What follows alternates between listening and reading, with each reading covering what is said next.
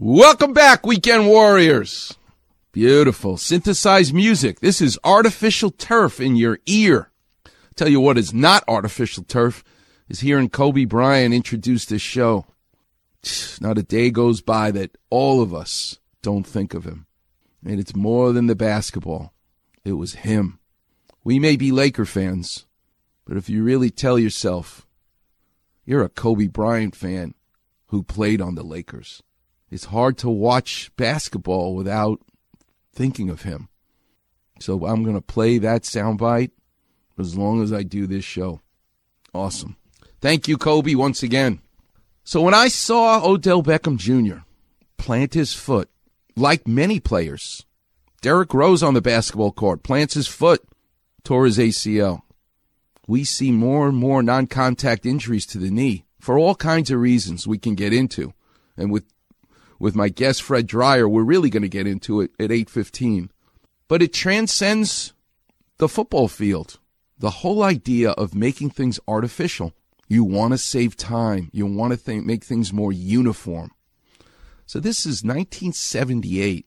Making salsa, you're using something the Aztecs made, a molcajete, something of rock, and you just crush the tomatoes, the peppers, the onions, the cilantro, the garlic, a little bit of lime juice or orange juice, and don't forget the salt. The key is how much of each.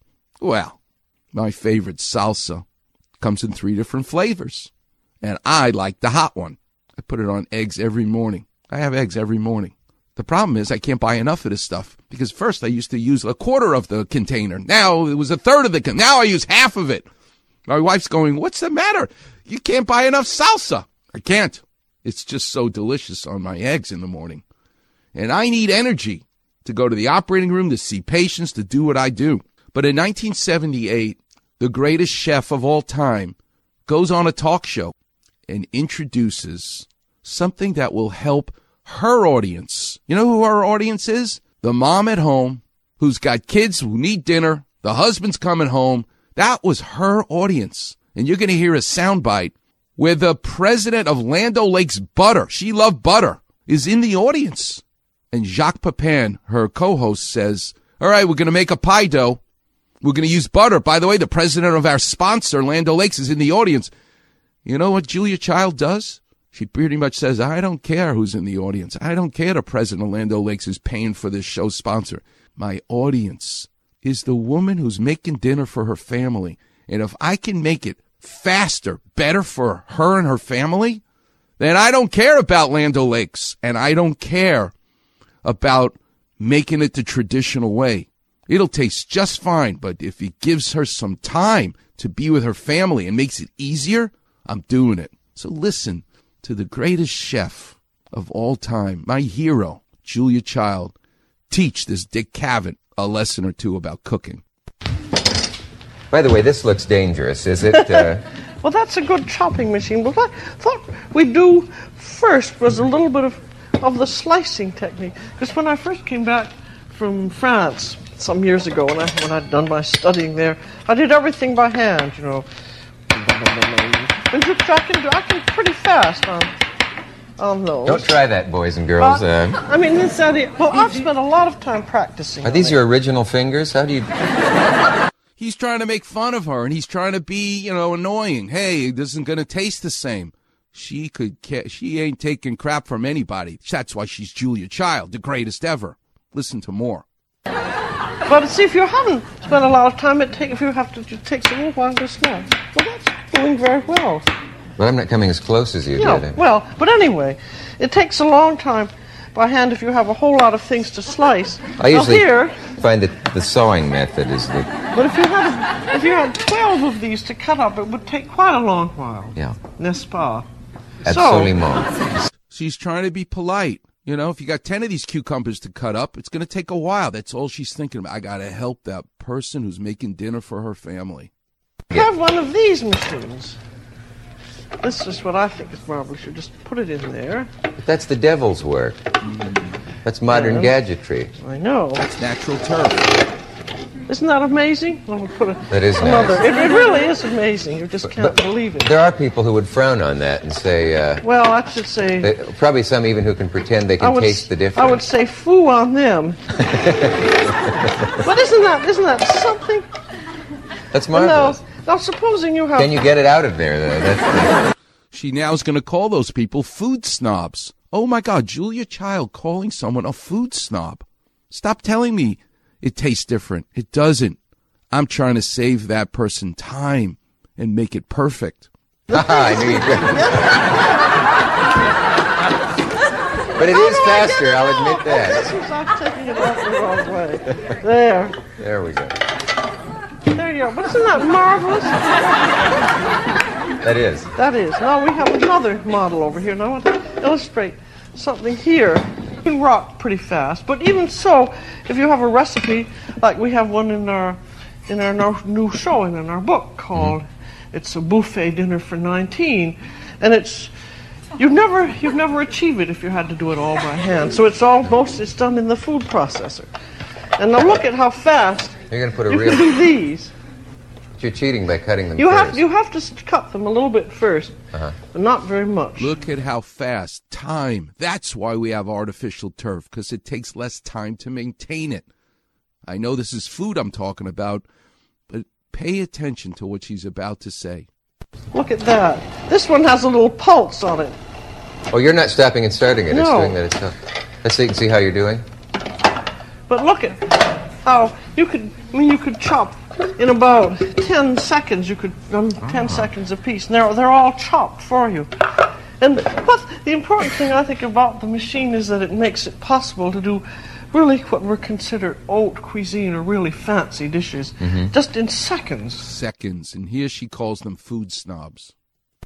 But are there great cooks or chefs, if you'll allow the word, who, who just say, uh, this is not, this is too No, much I don't know. gadgetry, it's too... All- All the chefs that I know, anything that you can do fast and well, they will do. I think it's Uh-huh. just the it's the people who are kind of the weekend cooks and somewhat food snobs Mm-hmm. who, or the people who, you know, there are people who cook for therapy.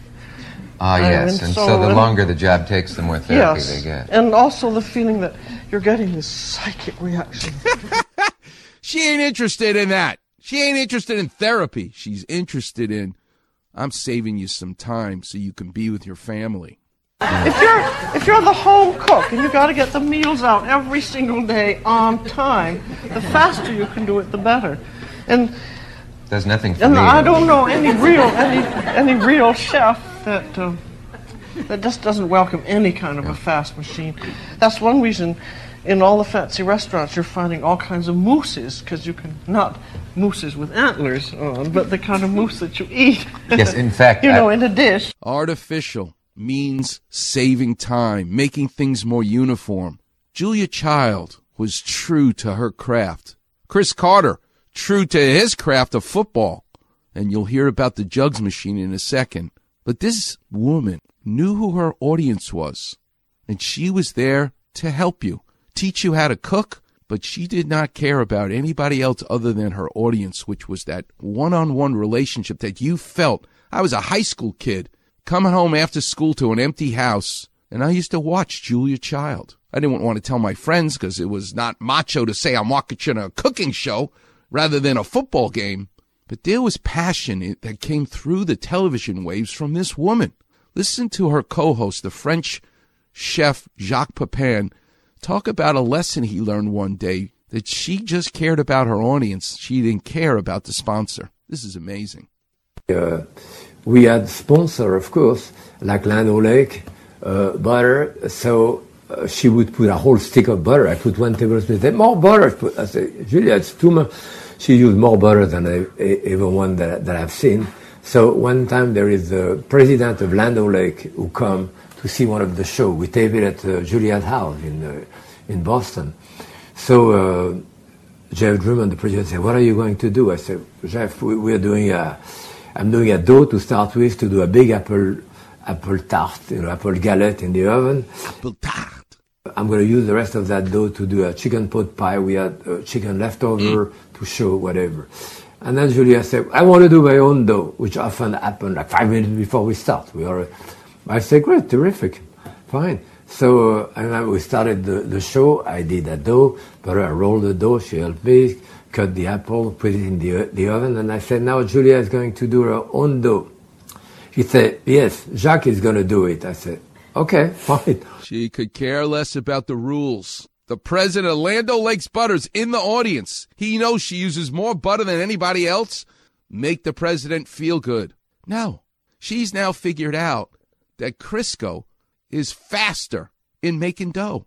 She don't care that the president of Land O'Lakes is in the audience. She knows who her audience is.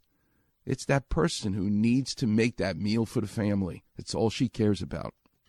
And she said, I want you to do it in a, in a food processor. I said, that's a good idea, fine. So I said, two, table, two, two cup of flour, a dash of salt, dash of sugar. Say, how much butter you want? She said, I want Crisco. I said, what do you mean? We don't have Crisco. The president of Land O'Lakes is there. He said, we have Crisco. She has Crisco underneath a can of We did half butter, half Crisco. It's the only time in the whole series we use Crisco because the president of Land O'Lakes was there. She could care less. She's going to show you. You got this French guy here. He's showing you how to make it with butter and s- with your hands squeezing it. Ladies and gentlemen, use a food processor and some Crisco. That's how you'll get a pie crust. God bless her. That's the beauty of it. You just got to love people with passion. And it can come from the world of food. It just, she's the champion. She knows who her audience is. The idea of something artificial to save time, to be more efficient. There's good and there's bad to that. And we'll get into it. I want you to hear about in the world of sports, when something artificial occurs beyond the turf, you don't need that quarterback to throw you the ball if you got a machine. What happens when you bring that machine called the jugs to the world of football? Wait till you hear about Odell Beckham Jr. and what he does with the machine, and Cris Carter, how he feels it launched him into the Hall of Fame. And you'll hear from the little boy who's now a 60 year old man who tells you about his father invented this. It's an amazing story. We'll get into it coming up next here on the Weekend Warrior Show on 710 ESPN. The number is 877 710 ESPN.